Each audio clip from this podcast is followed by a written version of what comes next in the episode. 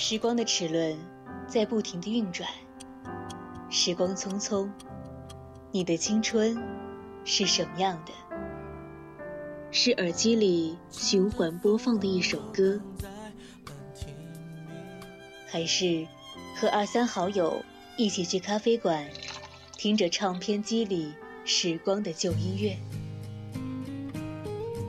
我怀念那个夏天，和喜欢的人在沙滩边漫步，在周末和爸妈一起吃一锅热腾腾的火锅，那是烟火时光里。最美好的记忆。愿我们的青春都向阳而生，永葆热爱。每晚二十二点到二十三点三十分，青春印记，你的独家回忆。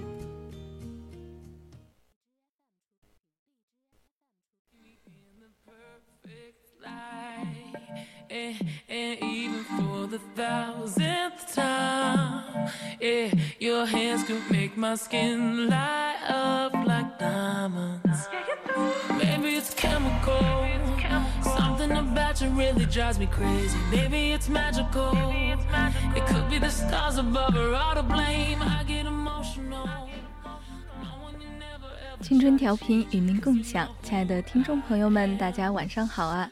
您正在收听到的是 VOC 广播电台，每天晚上二十二点至二十三点三十分为您直播的晚间节目《青春印记》，我是主播月生。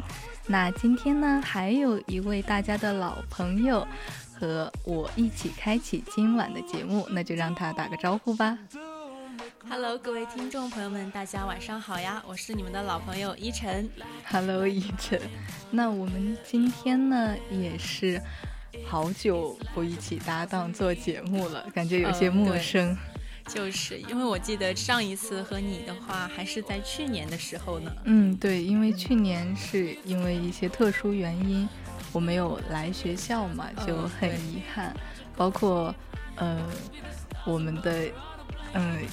埋一个伏笔吧，我们今天的主题要聊的东西。好，那在节目开始之前呢，要先介绍一下我们的互动方式。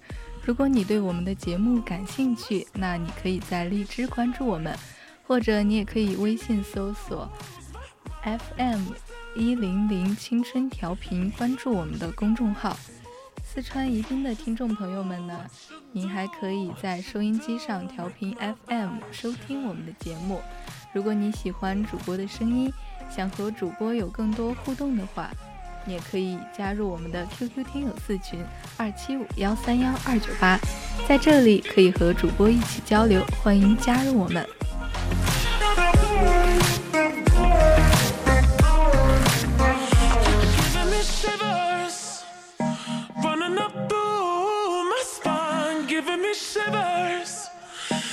Making me lose my mind. Always deliver.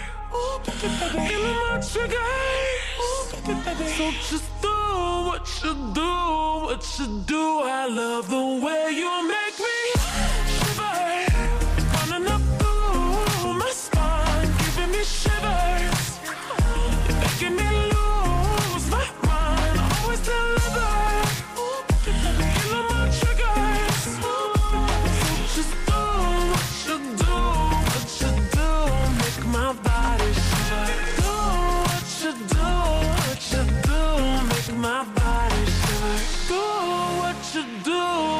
should do. I love the way you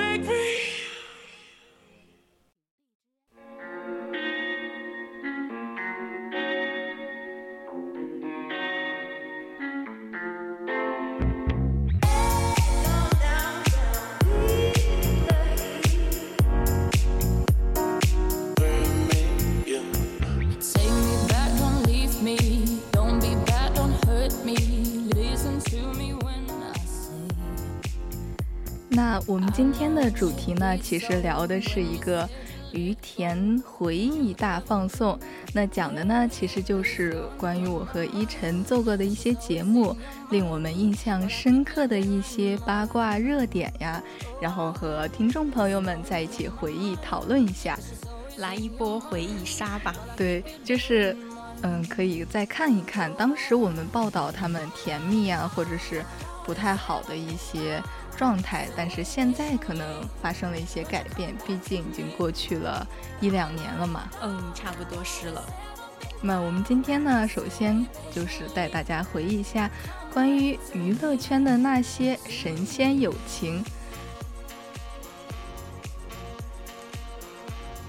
那说到娱乐圈的神仙友情呢，其实我们第一个可能会想到的其实是何炅和谢娜，不知道月生是不是这么想的？嗯，那我想的可能不是，我想的可能是凤凰传奇。哦，对他们俩也是一个老搭档了。对，因为是我从小听到大嘛。然后我记得他小的时候就是有一首《月亮之上》，对，就是当时是被很多人去下载当做彩铃来的，就完全是破纪录。因为那会儿手机也不是很普及，然后就自己的那个播放量和下载量还能达到那种程度，就已经是感觉很高的一个成绩了。对我小时候是在父母的手机上听的，或者是从电视上，还录过那种第二的时候，确实，然后。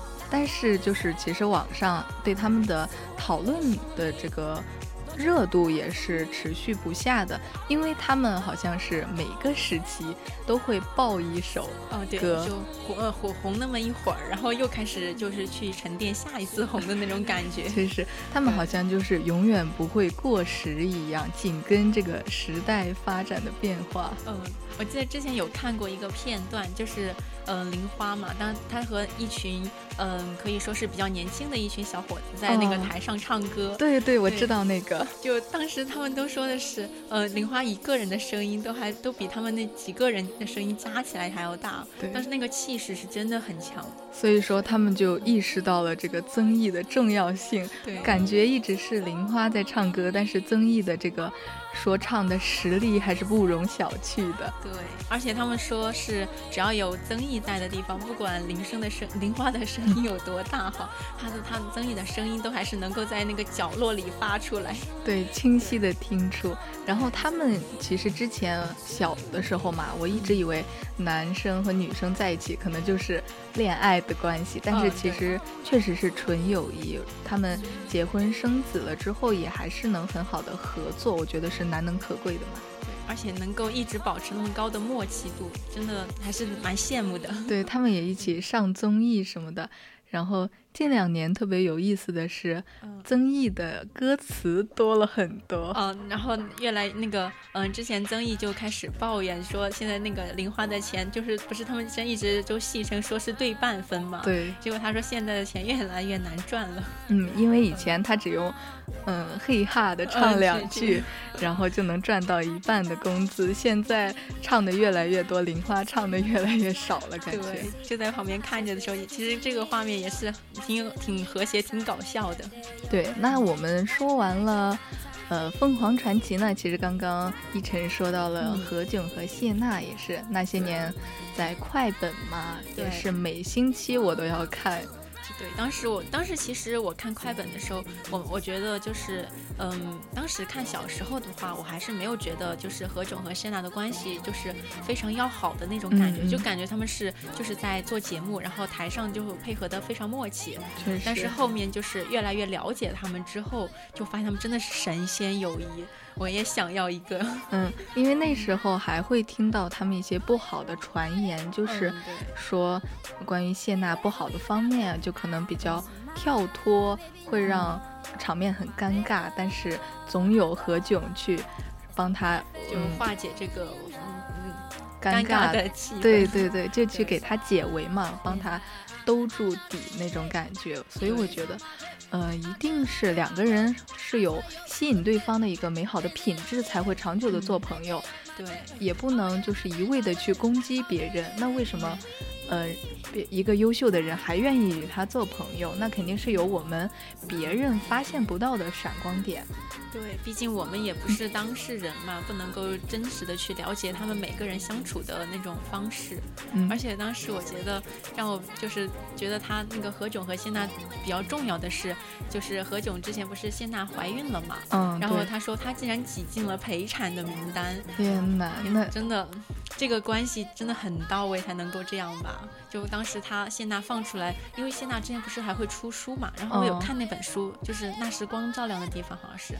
嗯，没记错，应该是这个，应该是，我们可以下去查一下。嗯，然后那里面呢就有很多的插图，我当时特别喜欢看，就是因为我觉得这些都是明星的一些，就是自己可能真实的生活。对，然后我当时就蛮喜欢看的，然后里面就有这张照片，当时他们真的就是那种，就准备迎接小宝宝的到来的那种那种欣喜那种感动，真的就是你自己看过来的话，会觉得这样的友谊真的不可复制。确实，关系真的是蛮好的，毕竟可以陪产。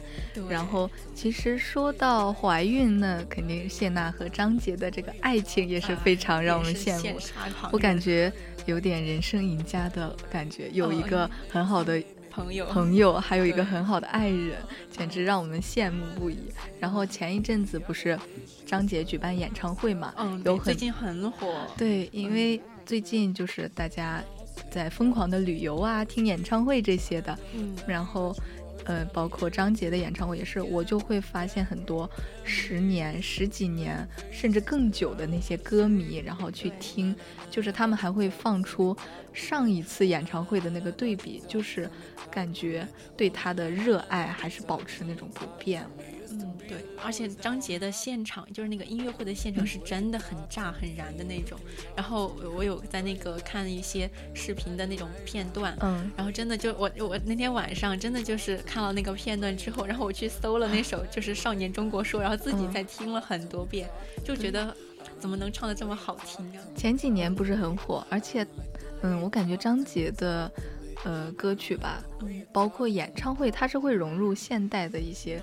风格的不会是像以前那样，就是如果我唱一首歌，我一直都是这种风格，它会融入现在的一些元素，我就觉得，嗯，演唱会现场非常的炸裂，调动大家的气氛。嗯，那话说回来，就是他俩的爱情嘛，让我想起一个，就是当时谢娜在上了一期跑男的时候，他们做任务就是说，嗯，借钱，呃，要向那个。呃，路人去借钱，好像完成一些任务嘛。嗯，然后就一个女生，她就借给他了。她说我很喜欢张杰，然后现在就说之后会还给他的，或者是，呃，要不要一个签名啊，或者打电话的，让张杰打电话。他说没事，他说我特别喜欢张杰，我希望你俩好好的。然后他们两个当时都已经哭了。我觉得，嗯，粉丝的力量也是。很强大的，而且就是真心喜欢，可能是有一种爱屋及乌的感觉吧。我喜欢张杰，所以，嗯，他很爱谢娜，我由此也会喜欢谢娜这个人，对他们都支持祝福。对，而且他们俩确实能够带给粉丝们很多正能量，包括谢娜也一直在嗯突破自己嘛。然后之前我看她就是刚生完二，就是二胎嘛，然后也也是就很快的就瘦下来了，然后也是在微博上就去给网友粉丝去分享自己的一个心得体会那种，然后就让他们就鼓励他们不要有身材焦虑啊，让他们能够就说我自己能做到的，你们也可以做到。对，就我觉得这种。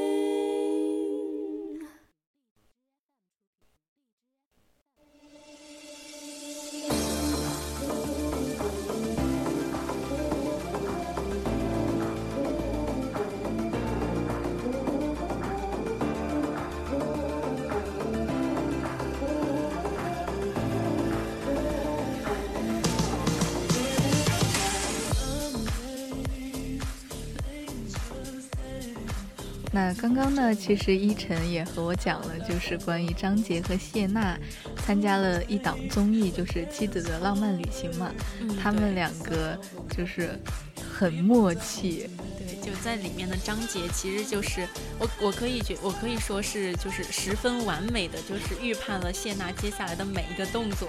就是说他他不会忘带钥匙吧？啊，他真的忘带了。然后他不会行李忘丢了吧？他真的丢了。就是感觉好像就就给人一种他是不是剧本的感觉，但实际上真的是就是嗯，可能谢娜平时的时候就比较这种迷糊嘛。嗯然后张杰也是。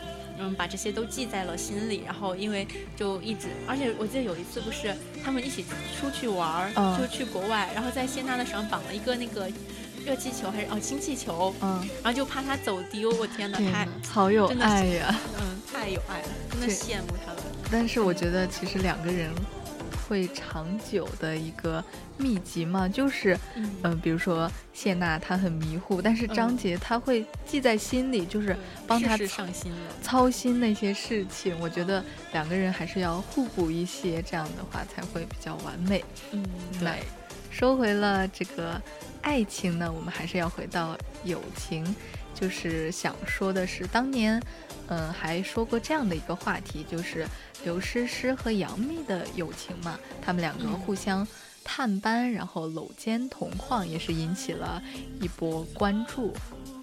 对，而且说到杨幂和刘诗，我们可能大家对他们俩的关系的起源，可能就是呃《仙剑奇侠传》了。嗯对那里边真的他们俩虽然说没有很多的对手戏，但是他们整天在剧组里待着，然后也是建立下了一个非常坚固的友谊了。确实，嗯就是十几年前的片子了嘛。我当时看很小，但是我可能每国一每隔一个年龄段，我都会再去重温一下。好像每次看都有有不同的感受了。对，嗯就是经典的片子，其实你看多少遍都不会腻，嗯，就是。就可以见那时候他们还是青春年少，友谊。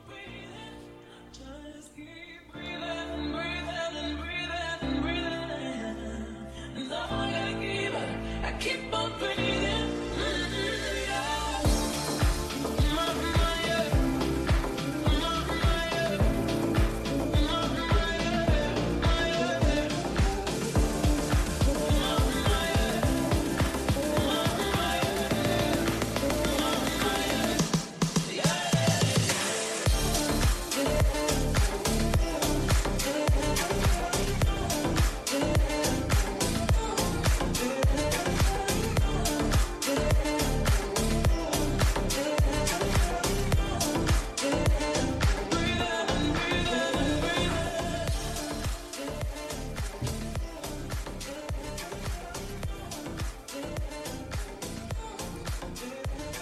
刚刚呢，我们说就是十几年前他们搭档合作嘛，然后也一起探班什么的。那最近呢，其实有一个最新的话题，就是他们一起登上微博之夜的那个热搜。嗯，对，就是前嗯上一个月吧，然后当时那个热搜也是挂了好久好久嘛。嗯，因为当时，嗯，除了杨幂和刘诗诗呢，其实还有胡歌和刘亦菲。对，因为他们四个人都是拍这部剧认识的，然后就他们网友就戏称说是世纪大同框。确实，然后他们四个人吧都很养眼，在那里感觉就像是一幅绝美的画面。对，然后就就在那坐着，就感觉重回仙仙侠了。确实，那其实说到。嗯，胡歌嘛，其实他跟杨幂好像当时也是拍《仙剑奇侠传》，然后有一段不解的嗯情缘情缘吧。因为据说他们当时去了埃及嘛，拍完这部片子去团建，他们两个人也是很亲密的关系吧。当时还发一些微博嘛，但是在那之后，好像两个人就没有再同框了。所以说这次的同框也是让大家非常难得，觉得自己。自曾经磕过的 CP，嗯，感觉又又重现了一下。对，但是有一个很遗憾的就是，呃，也是听网友说的嘛，这样的一个场景就是，嗯，在散场之后，杨幂她叫住，嗯，走在前面的杨紫，她说，但是她说的是你怎么没有等我？哦，你怎么不等等我？但是胡歌就立马回头，他看他回头之后，他就紧接着跟了一个杨紫，然后杨紫才过来的，然后两个嗯就被那些记者什么的抓拍到了，然后网友就感慨死去的 CP，然后又攻击我 这种感觉。对。但是呢，其实他们俩现在，呃，因为我记得今年年初的时候，胡歌好像是官宣自己有一个女儿了，嗯，然后当时就很突然，当时也是就很多他，因为胡歌是少有的就是男粉丝比女粉丝多的一个明星了，然后当时也是，嗯，就网友也非常惊讶，就是说，哎，他是什么时候就谈恋爱了呢？就完全没有这种痕迹，之后就开始直接就官宣有孩子了，嗯，确实，当时因为。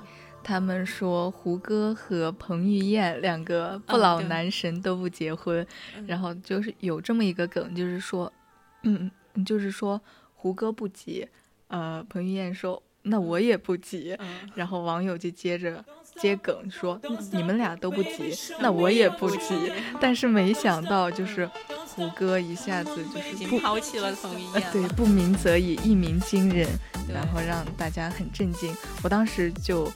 跟我的朋友笑称嘛，我就说，嗯，不要彭于晏突然给我来一个这种官宣呀，或者说突然有女儿儿子了，我会我受不了，晕过去。对。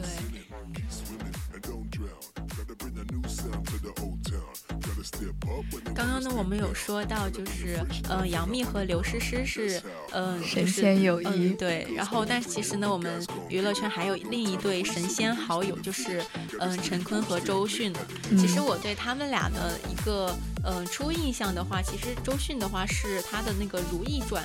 嗯，这部剧其实当时我是看完了的嘛，然后当时我真的是被他的演技折服，对，真的演技太好了。我最近最近几年吧，也是很喜欢周迅演的剧嘛，每一部我都会去看。然后等我想看《如懿传》的时候，已经被下架了，所以说我是后来看的短视频上的那些解说剪辑，也是从头看到尾了，虽然没有。很详细的看，但是大概的剧情我也是了解了。我觉得就是从，嗯，年少情深到最后相看生厌。嗯，就是当时我是看完了之后，就会有一种感觉，就是，嗯，他们网友不是说《甄嬛传》你可以看很多遍，但是《如懿传》看一遍之后就不敢再去碰它了。嗯，就是因为它带给我们的那种情感触动太深了。因为他们是从嗯青梅竹马那种感情就一路走，但是到最后就是两个人就是就没有什么话说了，而且一说出来的话都是伤人伤人，因为他们都知道对方那个怕的东西，就就往那个刺上面扎的那种。对，知道他们的痛处，所以知道说什么话、做什么事会让对方受伤害嘛，所以才会肆无忌惮，因为觉得对方爱自己，才会肆无忌惮的去伤害。我觉得就看完之后也是难过了一阵子。就是一句兰因絮果，哎，就是他们俩也是就毕业了。然后呢，那陈坤呢，其实他们有演过一部剧，就是一部一部电影叫《弑神令》。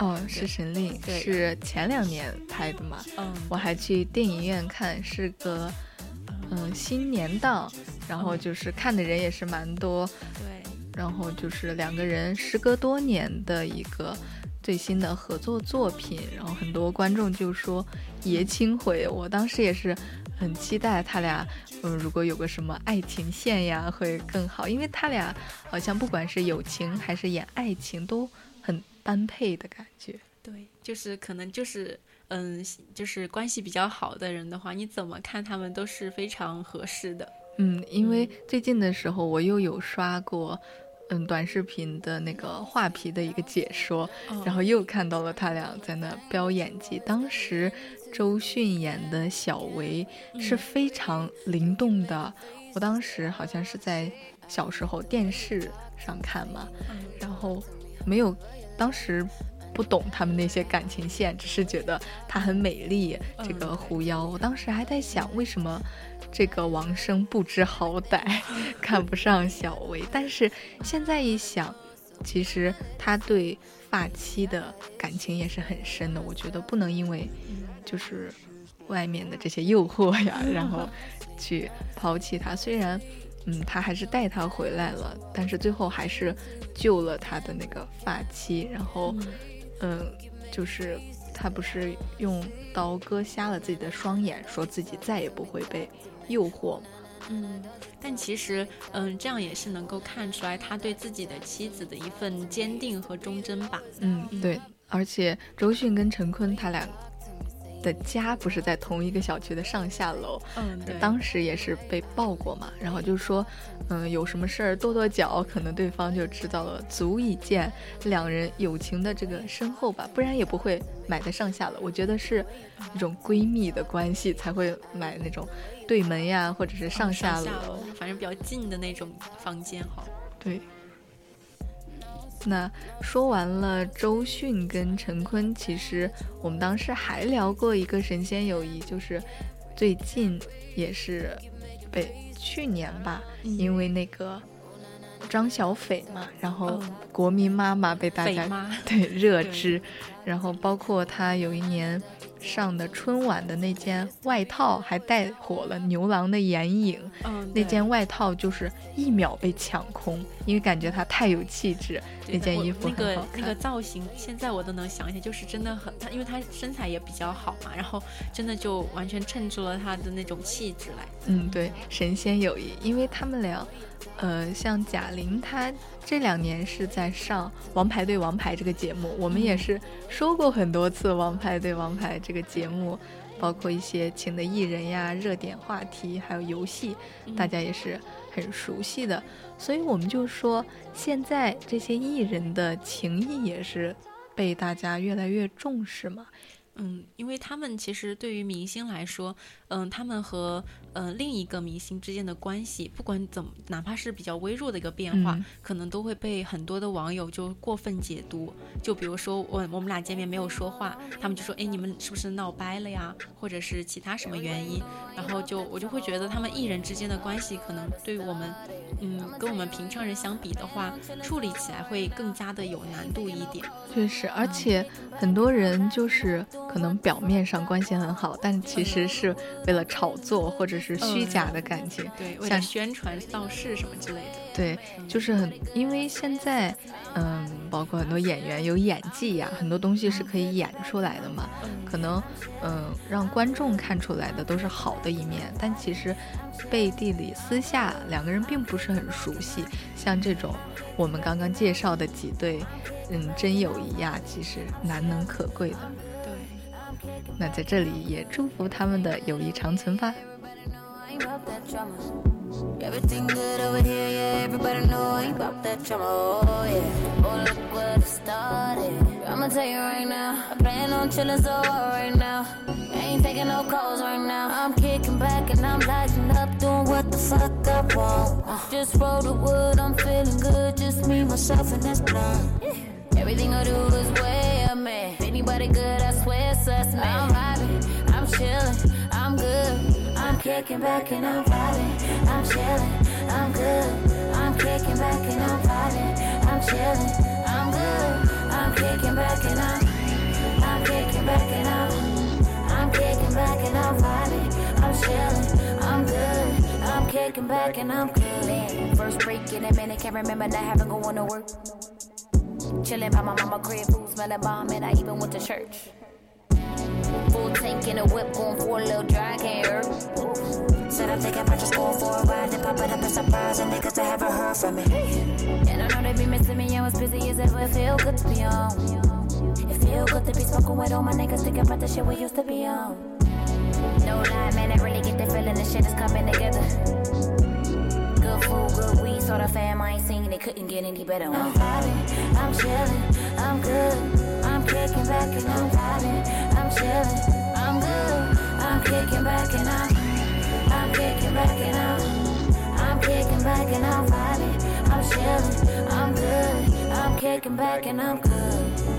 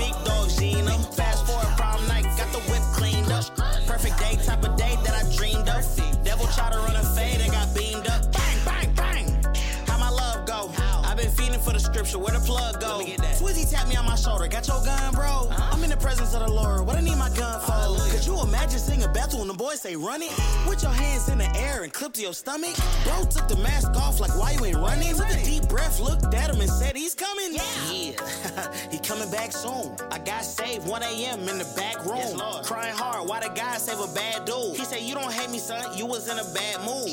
Can't convince me serving God was a bad move. I be having good days and some sad too. Wanna learn about God? Well, I'm glad to. Tell you about good fruit, this ain't bad food. Hold up, I ain't with that. Devil try to get 那我们刚刚就是带听众朋友们一起回顾了一下娱乐圈的这些神仙友情。对，那接下来呢，我们就来说一说那些爱情吧，比较令大家疯狂磕过的 CP 们。那我们第一对儿呢，我说的就是。二一年的时候，那时候我们做节目嘛，就报道过陈乔恩带着她的男友艾伦与舒淇小聚，然后当时的话题就是他们俩非常的有夫妻相呀，非常的恩爱。嗯，当时还祝福过他们，嗯，那在二二年的时候，其实人们他们就结婚。结婚了。看来我们祝福生效了。对，因为就是不知道以前有没有听众朋友们嘛听过于田的节目，我们在每介绍一段热点八卦之后，都会在最后说一句祝福语。嗯，那可能就是我们两个人的祝福生效了吧。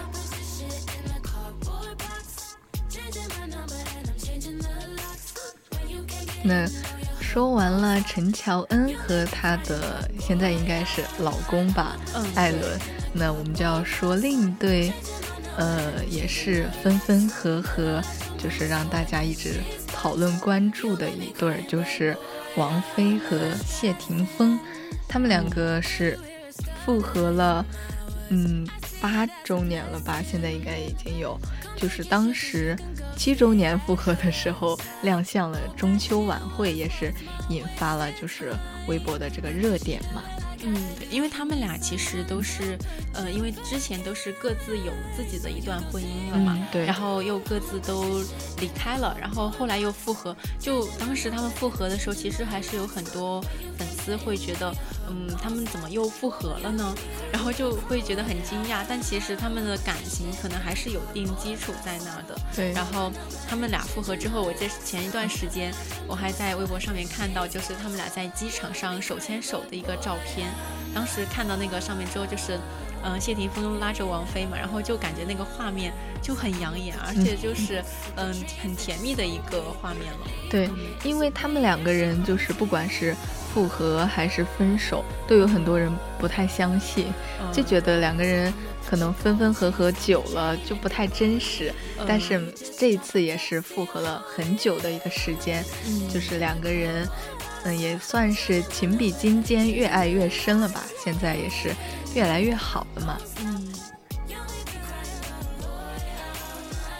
那说完了这一对，那还有一对就是我们的石原里美，因为前两年就是乒乓球嘛，也是广受大家的关注，所以我们有一个日本的选手，然后因为我们嗯国乒跟他的关系也是很好，他也是很热爱中国的，所以说我们也是欢迎她，支持她。就是当时她爆出和丈夫的一个新婚分居，引发了一些网友的思考，就是怀疑是不是呃他们这个感情出问题了呀？对，然后但其实呢，他们俩的感情是很好的。嗯，只是因为就是不住那间豪宅而已，但是并没有说两个人分居啊什么的。对，所以说，嗯，网友有时候可能就是嗯捕风捉影了一点。嗯，对，因为呃最近也是爆出了关于国乒的一些不好的消息，所以嗯不管是做什么，我觉得呃不管是对方的职业怎么样呀，我们还是要主要观察的是他的人品，才是这一个人最重要的本质吧，也是做人的基础。嗯，而且面对一些嗯在网上面的消息的话，我们还是更多的会去保持一种中立、客观的态度，就去看待就好了。嗯嗯，对。说完石原里美，还有一位，呃，一对儿日本的也是明星吧，就是我们菅田将晖和小松菜奈他们当时宣布结婚，也是让网友非常的欣喜了一阵子。因为当时不是拍《逆水小刀》嘛，两个人合作，好像就是当时因戏生情了。当时，呃，很多人都说什么小松菜奈配不上菅田将晖之类的，但是好像现在再看，发现小松菜奈是越来越有魅力了，也很嗯漂亮。对，因为看刚刚刚有去看到他们的一些图片，然后就觉得，嗯，男生好像会比之前的那个样子会变得更加的成熟一点。对，不再是以前那种，嗯，青春男神的模样了。嗯，对，嗯，我记得小松菜奈他们两个前一阵子出席活动的时候，他还甜蜜的跟大家介绍说：“大家好，这是我的丈夫。哇，就很甜蜜，感情也是非常的深嘛。对，还是很让人羡慕的。对，说完，嗯，菅田将晖和小松菜奈，就还有一对也是让我非常的嗯羡慕他们吧，就是玄彬和孙艺珍两个人也是因为因戏生情，就是《爱的迫降》，我当时也是呃看完了这部剧嘛，然后觉得两个人很配，结果看完之后就是网传他们两个好像好事将近，没想到是真的，大家就说嗯，剧里呃应该是戏外的话就是再续那个感情。戏里的前缘那种感觉。而且当时他们俩结婚的时候，嗯，就是当时他们那个场地是比较私密的嘛，嗯，然后就还有那个一些网友就是在那个墙上面去拍到一些就是比较模糊的一些图，对，但是那些模糊的图都让我们很多的网友就会觉得，嗯，真的很配的那种感觉，就是嗯那些图片都能满足我们的好奇心。郎才女貌，可以说是非常恩爱。那其实我们刚刚列举了很多对娱乐圈被我们报道过的一些大家熟知的甜蜜的 CP 呀、情侣这些的。那其实有好的呢，也有一些遗憾嘛。嗯，就是他们明星会离婚呀什么的。然后我记得，其实报道过的就有当时李诞和黑尾酱就是说不和，但是他们当时都否定了这个不和传言，嗯，但其实最后还是走到了离婚这一步。就是，而且还有就是，嗯，可以说是今年开年的时候吧，嗯就在微博上一直霸榜，就是隔一段儿你会看到他，隔一段儿就会看到，就是那个王小飞和大 S 他们一家人。嗯，怎么说呢？嗯，就感觉他们会就是不定时的给你制造一些让你去关注他们，然后再再平息，然后再关注，然后再平息这样一个嗯过程。但其实我觉得就是嗯，明星的家世就是如果能够。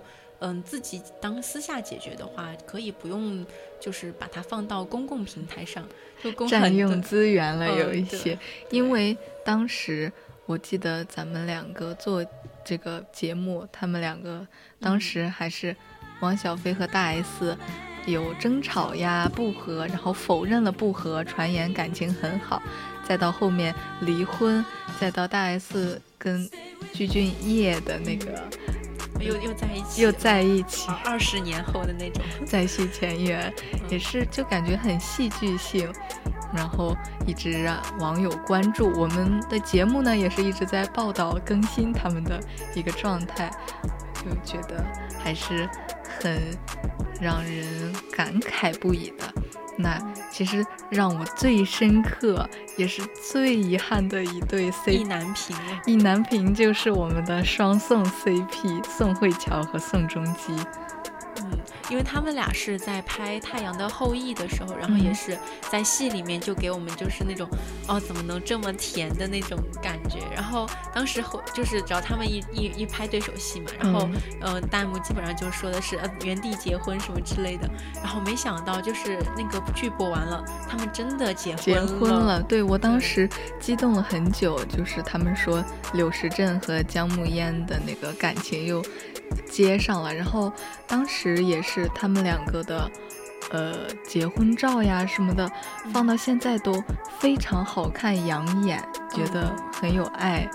结果，哎，我我也不记得我们当时有没有报道过了，但是后面就是突然离婚，离婚了。啊、太意难平了，让网友很感慨。然后最近就是那些短视频上有很多嗯回忆，就是说，嗯，那些年你避过的 CP 嘛，嗯，然后就有这个双宋 CP，他们就有网友，哦，就是里面有很多他们一起的合照呀、回忆什么的，嗯。然后网友，呃，他们就说，呃，我没开玩笑，他俩离婚受伤最深的人是我。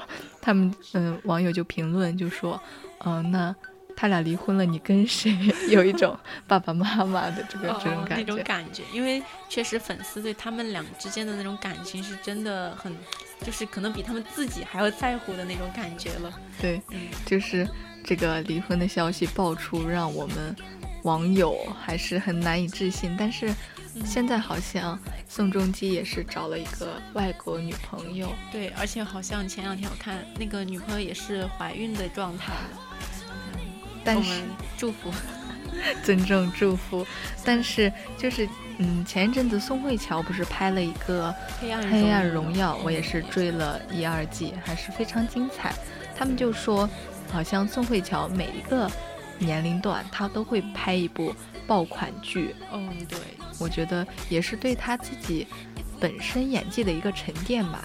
其实你不说，嗯、好像我只有在当年拍过很多爆款剧之后，我就就此消沉了。它是每隔一段时间，像我们刚刚说的《凤凰传奇》，也是都是在沉淀了之后，然后选择自己合适的剧本，然后配上，呃，自己的演技，然后就打磨出了一部真的很经典的一个剧了。确实，因为这个《黑暗荣耀》就是它本来讲的，他演的就是三十多岁的一个年龄，嗯，像三十六好像嗯。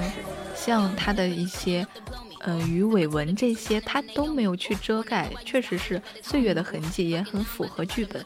就是你不像一些，嗯，呃就是嗯年龄装比较嫩大的的，然后去演嗯十几岁的少女。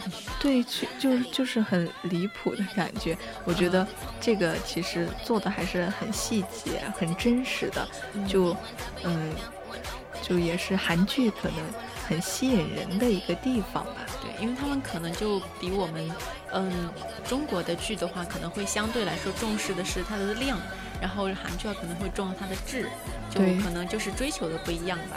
对，因为我最近还在看一个《黑化律师》，也是前一阵子比较火的一个剧。我发现我不是那种就是赶时政、追热潮现追的那种。对我都是可能后面突然有兴趣了，我就去刷一下。但是好像有些东西你越火，我可能越不会去追，要么就是它还没有更新完，其实我心里会很着急，嗯就等对它呃完结了之后我再去追嘛。哦，这个我有同感，就是最近不是《长月烬明》很火嘛，嗯，对对，然后有一天那次是他更到十八集了，然后我说更了这么多了，那我去看一下。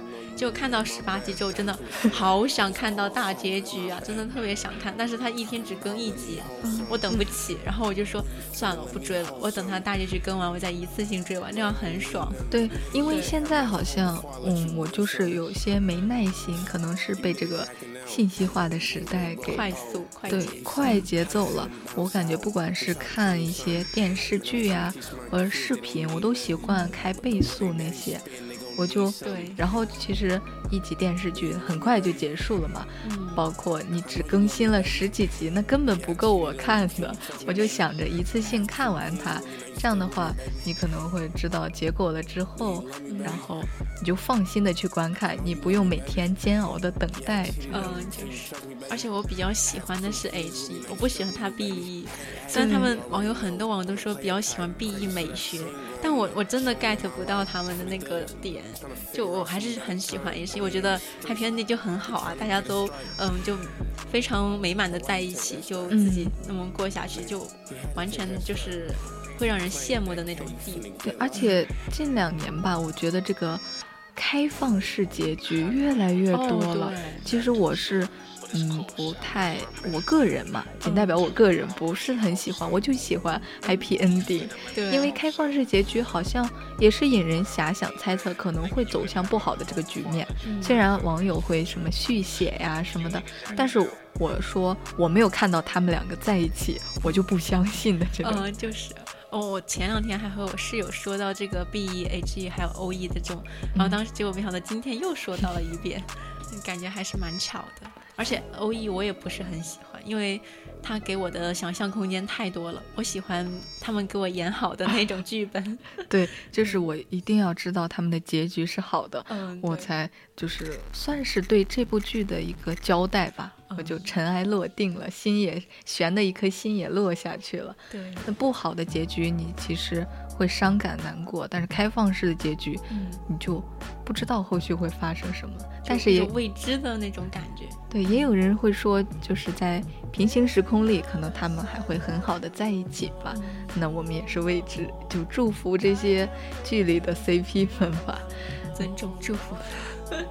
那说了离婚，那其实也是一个很常见的问题嘛，不管是明星呀，还是我们普通人，就是感情不和、三观不合，其实都会选择分开。但是分开之后，我们还是。呃，要尽快的调整自己的状态，不能一味的去沉溺于这些不好的，嗯，感情呀什么的，嗯，包括就是当时离婚了之后的一些女星，她们复出后状态也是蛮好的。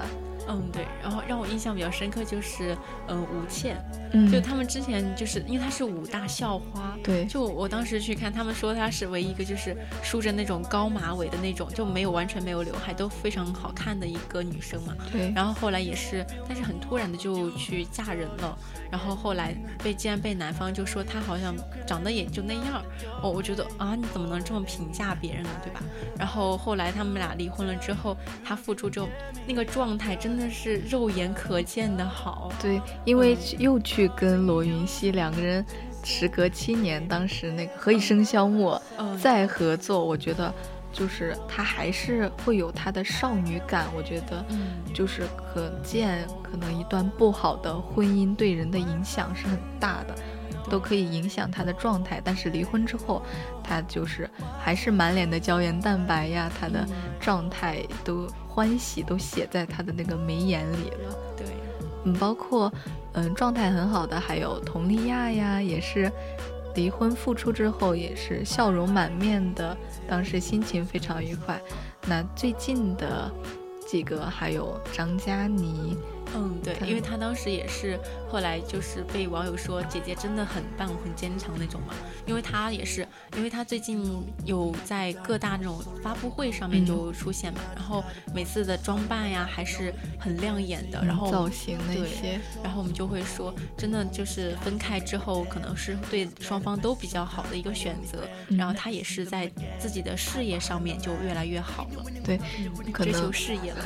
事业型女强人，因为张嘉倪她本来本身就是一个大美女，嗯所以小时候就觉得她很美，对，嗯，所以她可能不需要装扮就很好看，但是现在可能。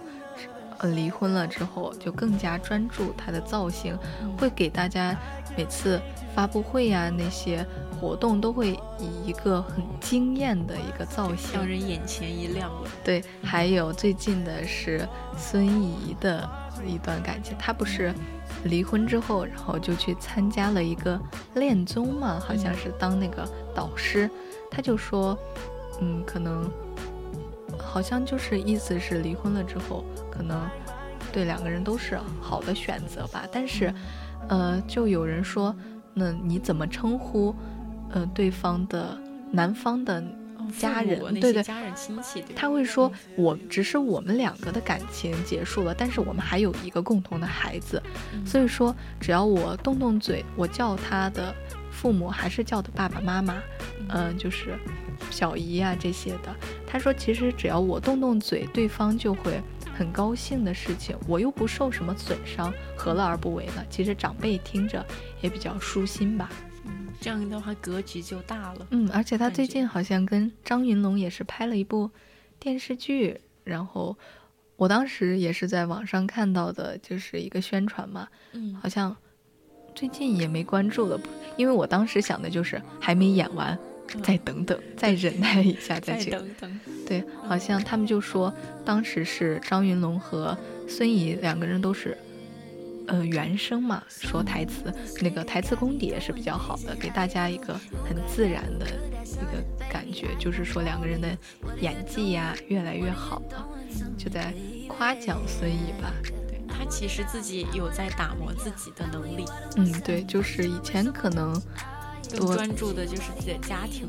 对出席一些活动，但是现在也是逐渐就是活跃在大屏幕上了，参加恋综呀、电视剧，也希望就是嗯能越来越好吧。不管是呃结婚的在一起的，还是我们刚刚说到这些离婚了、毕业的，其实每个人我们都是去祝福的啊、当然，除了一些品行不好的、劣迹的艺人，我是不会去祝福的。对，然后呢，像我们刚刚说到的这些呢，其实，嗯，不管他们做出什么选择，我相信他们的粉丝也是支持的，也会给他们更大的鼓励，让他们去，嗯，重新去拾起自己对生活的一个信心。没错。What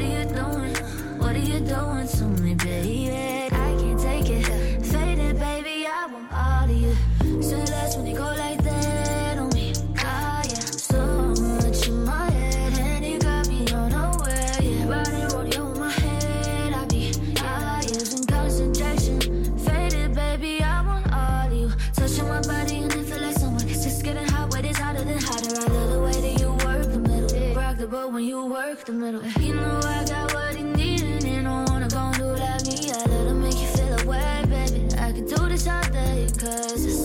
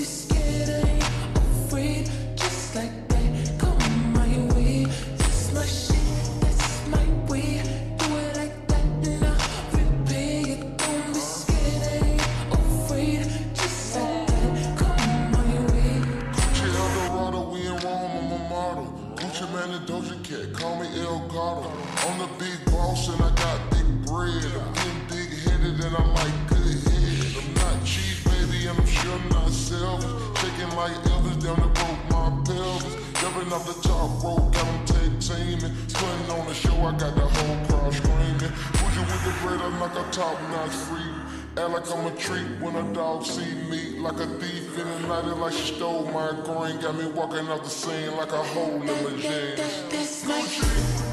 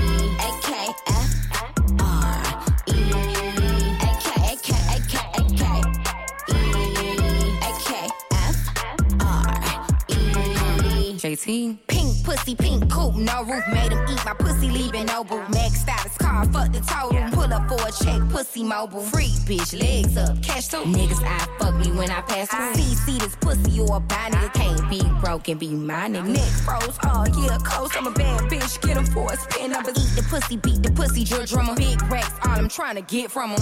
Yo, Nick, you the winner. And I'm the princess of this shit and a motherfucking gang member. gang gang got the hammer and the wrench. Everybody that verse like Ricky Nick. Bia. I'ma take the whole thing if I'm taking a dick. And I got 99 problems up for making it fit. I see some bitches mini me's and it's making me sick. I'm just the realest bitch you see when Nikki taking a pic. Barbie, I like all my diamonds dancing. They wanna know if we 那我们刚刚说到了友情、爱情，还有他们的一些遗憾。其实我们聊的热点八卦还包括一些电影的推荐嘛。嗯我其实印象很深的就包括我跟听众朋友们推荐了之后，我自己还会去看的一些电影，都是一些呃动画电影，比如说像《坏蛋联盟》啊，就是五个不同品种的一个动物，他们坏蛋最后变好，也是一个励志的教育故事吧。还有 对，还有一个是精灵旅社，其实他们现在也已经是第四部，相当于一个完结的状态嘛。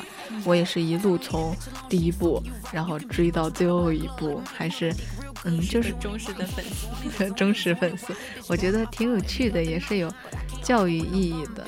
就是每一次的结局，其实也是挺让大家动容的。那依晨还有没有一些让你印象深刻的推荐过的电影呢？嗯嗯，好像我之前做于田的时候推荐的电影挺少的，但有一部就是那个我真的讨厌异地恋，我记忆比较深刻，因为是我和我室友去看过了的。嗯，因为当时这个名字就很吸引我，然后我说为什么要讨厌异地恋？异地恋到底是怎么个让人讨厌的法？然后我就特别想去看一下，然后看完之后我发现好像我上了那个当了。可能是标题党吧，嗯它的可能内容不是那么的尽人意。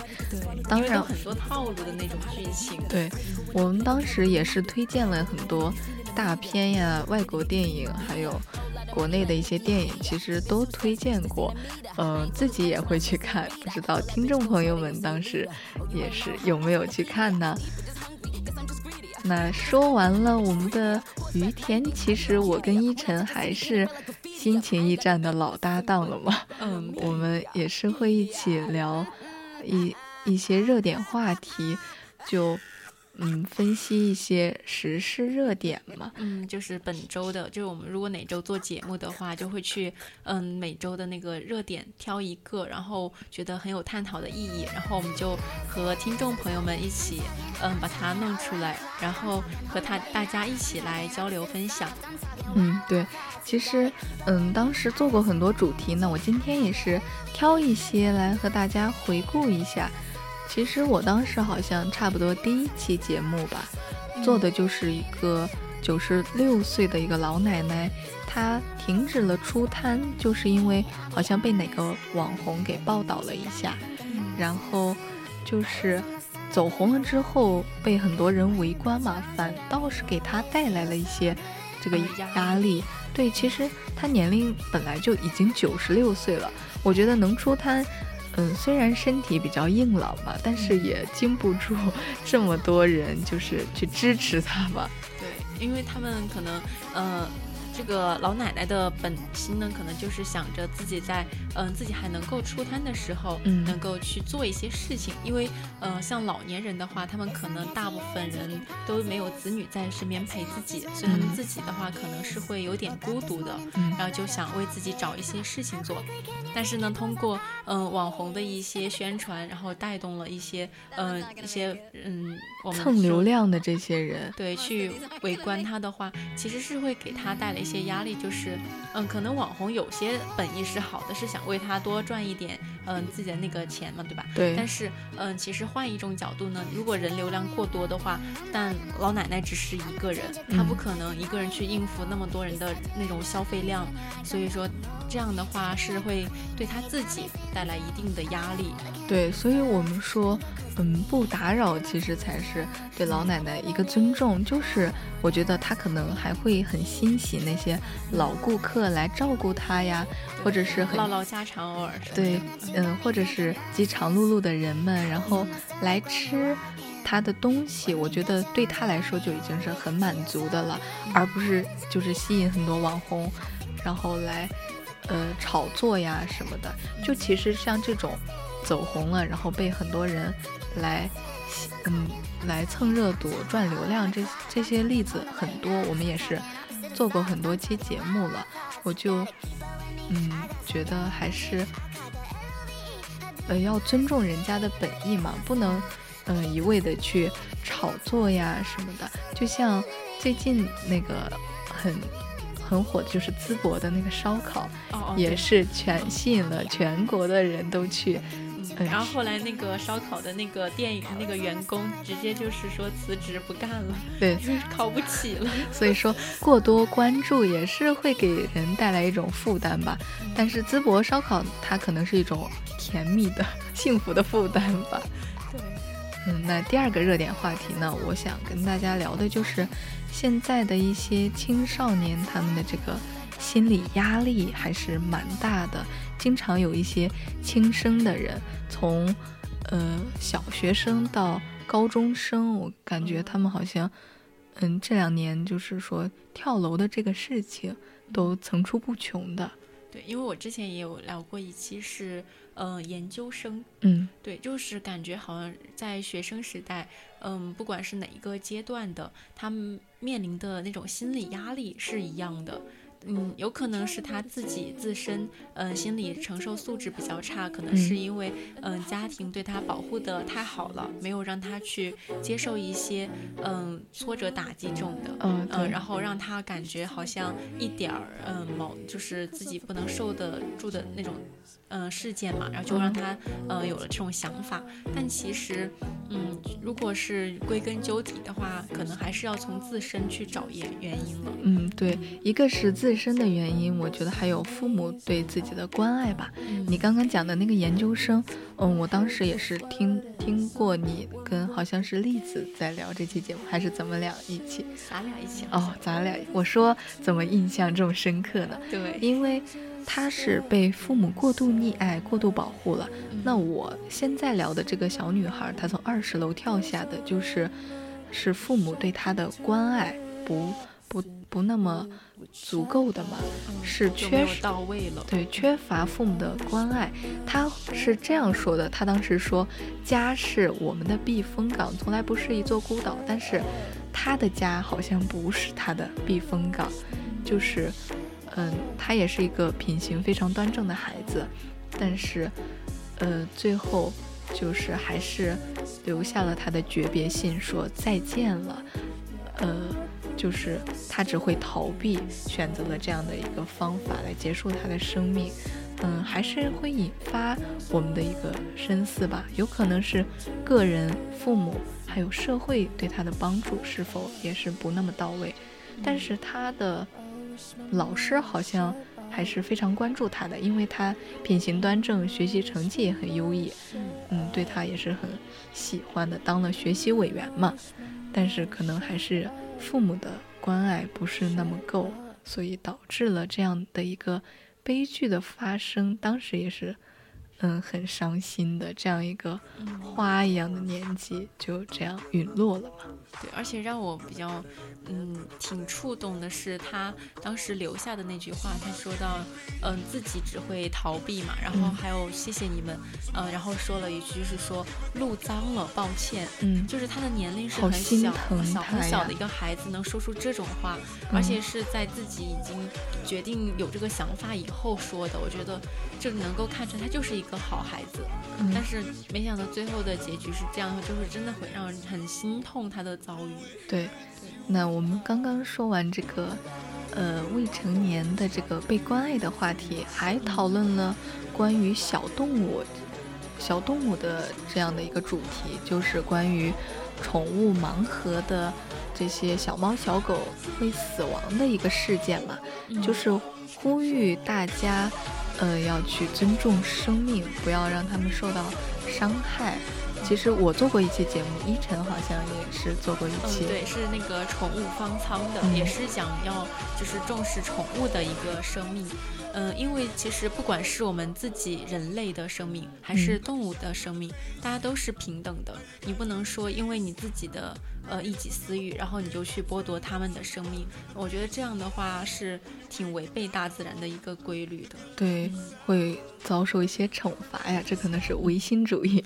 嗯 但是就是因为这两年我们对一些呃动物的呃重视呀，或者对它们的关爱，包括最近很火就是大熊猫丫丫的一个遭遇嘛，嗯，就是大家呼吁它回国。对，也是因为我们对他一个广泛的关注和支持，他现在生活的环境也很好嘛，就是改改善了。对，我觉得是很不错。包括，嗯，最近大熊猫呀、花花也是很，嗯，很受大家的喜爱的。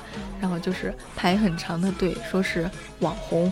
嗯，对，大家都去打卡。对，所以我觉得，呃，其实社会上大家广泛的去保护或者呼呼吁保护动物、关爱生命，我觉得是一个很好的一个现象，还是值得提倡的。那说完了，呃，小动物宠物盲盒的事件，我们还会聊一些这个网红的话题，其实就会讲一些他们那些猎奇的消费，或者是吃播呀，或者网红的那些很戏剧性的、很戏剧性的一些表演，吸引呃我们这些观众的眼球，但是最终也只是为他们带来流量而已。其实一切都是虚假的。对，而且现在在这个时代，其实，嗯、网红这种现象是很普遍的。嗯然后像我们，嗯、有一些网红呢，就是比如说像那个刚淄博烧烤，我就嗯记得有一个学好姐姐，她就是为自己当地的带来了很多很多的，嗯、热度，而且是，嗯、告诉很多网友就是一些，嗯、比如说防火知识，嗯。然后还有一些防诈骗知识，嗯。就相当于是一个科普性的一个网红。而这样的话，他是被很多网友非常喜爱的，对。因为他在给我们科普知识嘛。对，是一种比较教育类的，就是嗯。向上正能量的一种，而不是像这种嗯。网红，就是经常会，嗯，导演一些闹剧这种的。我们大而且是自编自演那种。嗯，我们大家也是，其实很有很多时候我们都知道就是一场闹剧，但是会被这种猎奇的心理所吸引，就是我就想看看他到底是怎么，嗯、怎么完成这场闹剧的。嗯，对。但是反而会给他们增加很多的关注、流量呀，然后让他们去赚钱，反而是助长了这样一种不好的行为。所以有一些网红会被平台封杀呀，或者是不让他们再复出，我觉得也是一种挺好的规避的一个行为吧。嗯最终保护的还是我们这种消费者。嗯，对，不让我们的。呃，就是意思是，别人赚钱，我们确实是网红，呃，眼红了。嗯，对。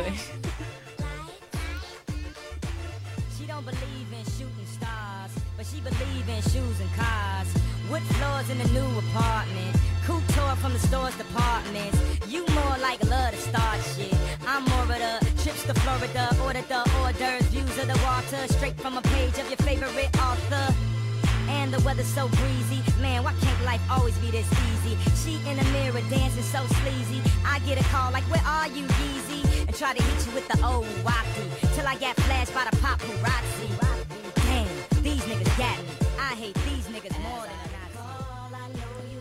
那其实让我最印象深刻的就是非常想做的一期的话题，就是，嗯、有一个谈谈交通里面的，嗯、主人公就是谭警官跟那个气球哥的故事，时隔了有二十年吧，好像很久的一个时间，然后谈谈交通就是他再次去访谈了这个气球哥，他的生活好像还是一样的艰苦，嗯，但是因为现在的这个媒体比较发达嘛，就是会引来很多的关注。因为当时他的一句“谭警官，我那天送你的灰太狼气球过时了”，引发网友的一片感慨和讨论。嗯，就是，但是最后的情况就是，也是因为媒体的关注让他走红了，会有这个经纪公司来签约他，好像他们会评价说他飘了，嗯、火了之后，就是希望他保持一些初心吧，保有自己的本心就好。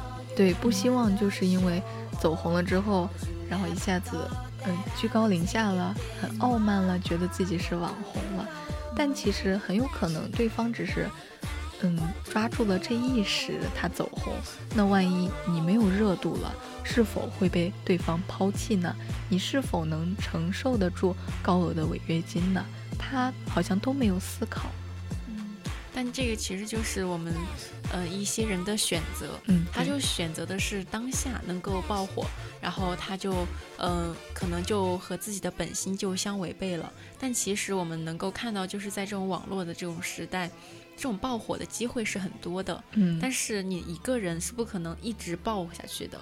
对你你肯定会有一个点让别人去关注你，但是如果你后续没有一些能够吸引到那些嗯观众的一些嗯点的话，你肯定是会被他们抛弃的，对这是必然的一个，因为这种快速的快节奏的一个时代的话，你真的只能是拼命的往前走，往前走，你才能赶得嗯上那大家的一个潮流。确实，嗯那说完气球哥，就是去年因为冬奥会嘛，嗯然后也是引发了一波网友的关注，应该是国民的关注吧。就是当时杨倩夺得了首金，然后一下子爆火，是清华的一个学霸嘛，也是就是这个双重 buff，他好像是在假期顺便去参加了一个冬奥会，哦还夺得了首金，引发了网友的关注嘛。对，而且这个，嗯，他但他自己呢去回应当时他爆火之后的一个热度，嗯他说其实每个人都是不完美的，是的所以说我们要接受自己的不完美。嗯，我觉得这有能有这种想法的话，就说明他真的是一个很低调的一个人，嗯就很优秀、优秀、很有格局的一个人。对，因为他火了之后，后面还代言了一些，代言了一个化妆品的一个广告嘛。嗯，然后他当时主打的就是一个让我们女性去拒绝容貌焦虑，每个人都要接受自己的不满、不完美，接受自己的普通。其实我们嗯，多数都是普通人嘛，有自己的长处，也有自己的短处。其实每一个，呃，这些长处、短处都构成了最好的自己。可能你变了一个样子，呃，说不定你觉得不完美，但是有可能你吸引别人的正是这一个点，对方很喜欢，对吧？所以我们每个人，嗯，不用去关注别人多么优秀，嗯只要把自己做好，做到自己的最好，那就是最完美的。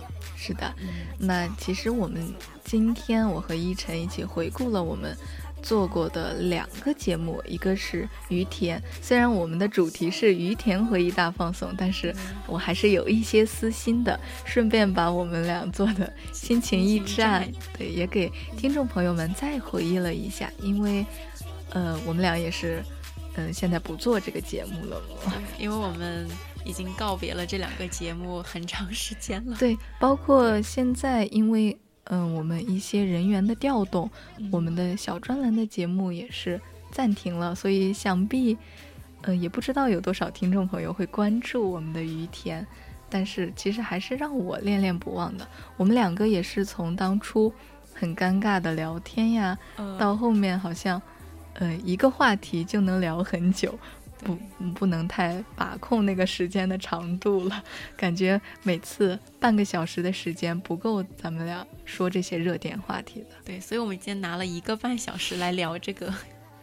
对，因为我做了这两档节目，所以才会让我们去关注这些热点话题。可能平时我根本不会去关注，如果可能是实在是太火爆了，我才会去关注的嘛。对，但是就是，呃，当我们去做到这样一个节目之后，呃，我们可能就会下意识、有意识的去关注我们身边，嗯，比如说最近有什么比较火的一些热点啊，嗯或者是嗯、哪个明星又有哪些八卦啦，然后都会让我们去格外的很关注一些。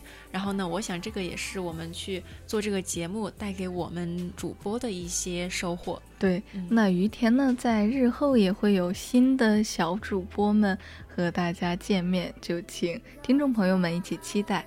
那，呃，为什么说于田是让我印象深刻的？因为有一次我跟依晨在做节目的时候，当时九川他在出租车上，是我们宜宾的出租车嘛，嗯然后他在呃 FM 一零零的广播上就听到了我们两个声音，因为听到我们两个介绍是 VOC 广播电台，我是主播乐声，嗯，我是主播一晨，对，他还给我们录了一段。其实当时的那个欣喜是不能表用言语来表达对，其实嗯真的很激动。我以前是觉得，到底是谁在听我们的节目？嗯嗯，除了像我们的荔枝呀，是否这个广播会有人听？但是他那天确实是调频到了 FM 一零零，所以让我而且正好听到了我们的声音，而且他还正好坐在车上，对就很感动。对，那种就是感觉自己在嗯在这里这个播音间坐着，然后嗯就有很多人听到我们的声音，就这件事本身我觉得就很好，很有意义。对，是的，也是我觉得我们坚持下去的一个动力吧。嗯，那说完于田，心情驿站也是我一直坚持和热爱的一个节目嘛。我们其实上半段是我们的一个自己成长的一个话题吧，然后下半段就是时政热点。其实，在做完了嗯心情驿站这么多期的节目之后，我是非常感激这个下半段的节目，因为会让我们辩证的去看待这些热点的话题。嗯，不再那么片面，因为可能如果我们不去做这个节目，我们就完全用自己的主观感受去看一则八卦、看一则热点的话，我们可能就会被下面的评论带偏嗯，了，对，完全就带跑了。但是如果你去，嗯，跟更多的听众，不仅仅是你的朋友，嗯，更多的听众朋友们去讨论、去交流这个事情的时候，你就会觉得你应该把自己的态度放得比较客观、观比较公正，然后让更多的人去有他们自己的思考，然后去对这一个事件，然后就会有很多很多的想法。我觉得这就是我们心情驿站下半段的一个意嗯义对意义所在了。对，嗯，不知道有没有影响到听众朋友，反正是影响我们主播了。对，我当时就是也是会有一些课呀，老师会讨论，让我们讨论这些热点话题怎么看待。嗯我当时其实也是从两方面去看的这个问题，包括现在看到一些热点话题，嗯，底下的嗯评论就会很愤怒呀，嗯嗯，我就会想，等到我们了解这个事件的，真相或者是它的始末的时候，我们再去评论吧。对，还是就是那句话，要知其事情的真相，我们才能够有有资格、有权利去评判它的正确与否。嗯，确实。那现在呢，已经是北京时间的二十三点二十五分了。今天的青春印记就要和大家说再见了。那最后再送给听众朋友们一句话吧，就是人生这场旅行呢，不是所有人都会去同一个地方，我们的目的地不同，路线也会不同。当你用自己的路线去规划别人的生活，只会扰乱对方的行程。我们活在这个世上呢，我们不要去轻易的评价，不随意的指点，也不过度的干涉，管好自己呢才是最重要的。希望我们大家和听众朋友，我和依晨都能够保持自己的热忱与初心吧。那依晨还有没有想和听众朋友们说的呢？嗯，今天的这个节目呢，就是让我和月生都重新回忆了一下我们之前做节目的感觉，因为我们确实很久没有搭档做过节目了。然后今天呢，也是整整场节目我们都是很开心的做完了这样一节这场节目嘛。对，然后我会觉得这个，嗯、是我们即将，嗯、可以说是为我们即将的告别节目做了一个最后的铺垫吧。对，然后其他的呢，就请各位听众朋友们期待一下我们的告别节目了。好的，那感谢听众朋友们的收听，我是月生，拜拜喽。我是依晨，晚安啦。